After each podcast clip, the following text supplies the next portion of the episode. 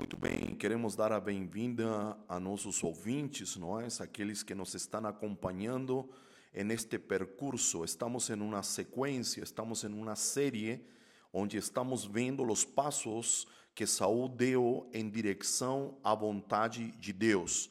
Estamos usando como base escritural 1 Samuel capítulo número 9, já passamos pelo primeiro passo, vimos que Saul se moveu baixo o princípio de autoridade, saiu da sua casa para procurar as jumentas de seu pai, baixo a autoridade de seu pai. Seu pai lhe encomendou esta missão. O segundo passo foi que Saul precisou reconhecer que Deus é um Deus profético, ou seja, é, escreveu todos os nossos dias antes que cada um deles se manifestasse na terra e que ele se manifesta de maneira profética, não é? O segundo passo é Deus é um Deus profético que se manifesta de maneira profética. O terceiro passo foi que Saul se moveu em honra. Quando ele quis ir ver Samuel, o profeta, ele levou algo, não é? Não para comprar a bênção de Deus, não para comprar a palavra profética, mas para honrar ao homem de Deus. O quarto passo, vimos que Saul se moveu alinhado com o tempo de Deus, foi ao encontro do profeta, alinhou-se com o tempo de Deus para a sua vida. O quinto passo foi é, mover-nos em obediência total até que concluamos a missão, a tarefa que nos foi encomendada. E nesta oportunidade estamos chegando ao sexto passo, estamos chegando quase ao final, não é? Sexto passo: crer e praticar atos de fé. Crer e praticar, outro, outro título, atos proféticos. Vamos ler então 1 de Samuel, capítulo número 9, versículo 21 ao 24. Gostaria que você tomasse atenção nesta leitura. Saul respondeu: Acaso não sou eu benjamita da menor das tribos de Israel e não é o meu clã, a minha tribo, a mais insignificante de todas as tribos de Benjamim? Por que então estás me dizendo tudo isso? Então Samuel, o profeta, levou a Saul, levou a Saul e a seu servo para a sala de jantar e deu a eles o lugar de honra. Eu gostaria que você guardasse esta expressão.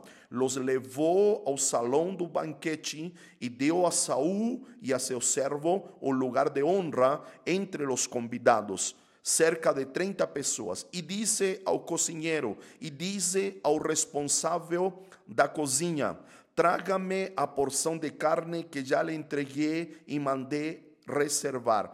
Esta é outra é, declaração que precisamos destacar e guardar. Samuel deu uma ordem ao chefe da cozinha para que lhe desse a melhor porção, a porção que estava preparada de antemão, não é? A melhor porção. Então o cozinheiro pegou a coxa do animal com, com o que estava sobre ele e colocou tudo diante de Saul e disse Samuel: Aqui está o que lhe foi reservado. Coma, pois, deste modo, deste momento em que eu disse: Tenho convidados. Ela lhe foi separada, a porção lhe foi separada para este momento, para esta ocasião. E Saul comeu com Samuel naquele dia. Este é o sexto passo: acreditar em atos de fé, fazer atos de fé ou atos proféticos, como algumas outras pessoas chamam. Destacamos, certo, dois momentos. Samuel sabia o que Deus queria fazer com Saul e era torná-lo rei de Israel. E para manifestar o que ele tinha ouvido e visto, ele faz um ato de fé, ele faz um ato profético dando-lhe a Saul um melhor lugar e dando a Saul a melhor comida. Lembre-se, para quem era o melhor lugar? Era para o rei.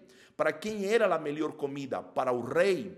Mas Saul ainda não era rei, mas Samuel sabia que Deus o tinha escolhido como rei eh, sobre Israel, sobre a sua herança. Então Samuel faz dois atos de fé, faz dois atos proféticos, dando o melhor lugar a Samuel antes de ser rei e dando a melhor comida para Saul antes de ele ser rei.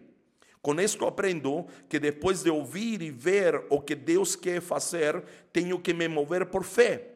E eis aqui que entram os atos de fé, os atos proféticos. Queremos definir como ato profético algo que manifesta no mundo físico aquilo que já existe, não é? Aquilo que é uma realidade em um mundo do espírito. Um ato profético manifesta na terra aquilo que já é uma realidade em um mundo do espírito. Outra coisa importante a dizer que o ato profético é aquilo que surge, certo? A sua fonte, a sua raiz é Deus e alcança o espírito do homem. E este homem lo manifesta através de um ato, através de, de um ato de fé. Agora, o que sobe do coração do homem querendo alcançar Deus já não é mais um ato profético, porque tem como base a vontade humana, o desejo humano, as emoções, e isto não passa de um ato patético. Por que é importante dizer isto? Porque em meio a um tempo onde o profético está tomando relevância, hoje em dia se fazem de maneira liviana, de maneira fútil, os atos proféticos, os atos de fé, mas os atos proféticos, os atos de fé são para materializar na terra aquilo que já é uma realidade no mundo do espírito. Não esqueça que a fé, certo, é, é, é a pessoa que chama a existência lo que não se vê, porém já existe. En este momento é necessário definir fé. ¿Cierto? La fe no es un sentimiento, la fe no es algo que brota en el corazón de las personas como un sentimiento humano. La fe es una persona, a saber, Cristo Jesús. La fe es Cristo Jesús. Hebreos capítulo 11, versículo número 6, declara que sin fe es imposible agradar a Deus. Agora, a pergunta que você precisa se fazer é: quem agradou a Deus? A Escritura nos, nos indica que o único que agradou a Deus foi Cristo Jesus. Então, é, sem fé é impossível agradar a Deus. Substitua a fé por Cristo e o versículo ficará: sem Cristo é impossível agradar a Deus. Outra definição, ou redefinindo a palavra fé. A palavra fé não é moeda de barganha para que Deus nos dê aquilo que nós queremos, fruto de nossa vontade, fruto de nossos caprichos. A fé é a maneira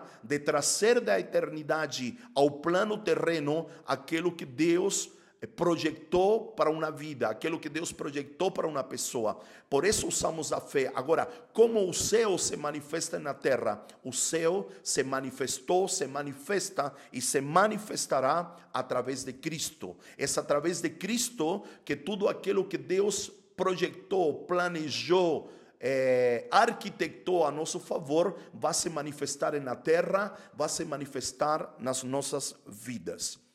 Estamos concluindo o sexto passo. Qual é o sexto passo? É, crer e praticar atos de fé. Crer e praticar atos proféticos. Que Deus lhe mostrou. Que Deus diz que fará com você. Será que você está manifestando com atos, com atitudes, antes que isto se manifeste na terra, aquilo que você ouviu e viu da parte do Senhor? É uma reflexão que precisamos saber. É uma reflexão que precisamos fazer e saber como nos estamos movendo para manifestar a vontade de Deus sobre a face da terra. Este é o sexto passo. Espero que você possa ter entendido que a fé não é um sentimento, a fé é uma pessoa, a saber, Cristo Jesus. E na medida que se desenvolve a vida de Deus, também desenvolvemos a fé. E aí vamos a ter a capacidade em Deus de trazer a realidade do céu, a realidade da terra, projetada por Deus a meu favor, a favor da minha casa, a favor da minha família, manifestá-lo na terra, manifestá-lo na nossa vida. Por isso, lhe convido a que faça uma reflexão. E se Deus tem falado que vai fazer algo com você, que você possa manifestar através de um ato de fé tudo aquilo que você tem visto e ouvido da parte de Deus. Bom, chegamos ao final do sexto passo, só fica o sétimo passo. Nos reencontraremos em uma próxima oportunidade para que juntos possamos fechar este ciclo de sete passos. Já passamos por el primeiro passo. Saul se moveu baixo o princípio da autoridade. Segundo passo, precisou reconhecer que Deus é um Deus profético e que se manifesta, que se move de maneira profética. Terceiro passo, Saul se moveu baixo o princípio de honra. Quarto passo, Saul se moveu alinhado com o tempo de Deus. Quinto passo, se moveu em obediência total até concluir a tarefa encomendada. Sexto passo que estamos concluindo agora, se manifestou, não é? A vontade de Deus como sinal através de atos proféticos, através de atos de fé. Então te convido a ficar na expectativa, porque estamos chegando ao final. Vamos a fechar o ciclo com o sétimo passo que Saul deu em direção à vontade de Deus. Um forte abraço e nos vemos em nosso próximo passo.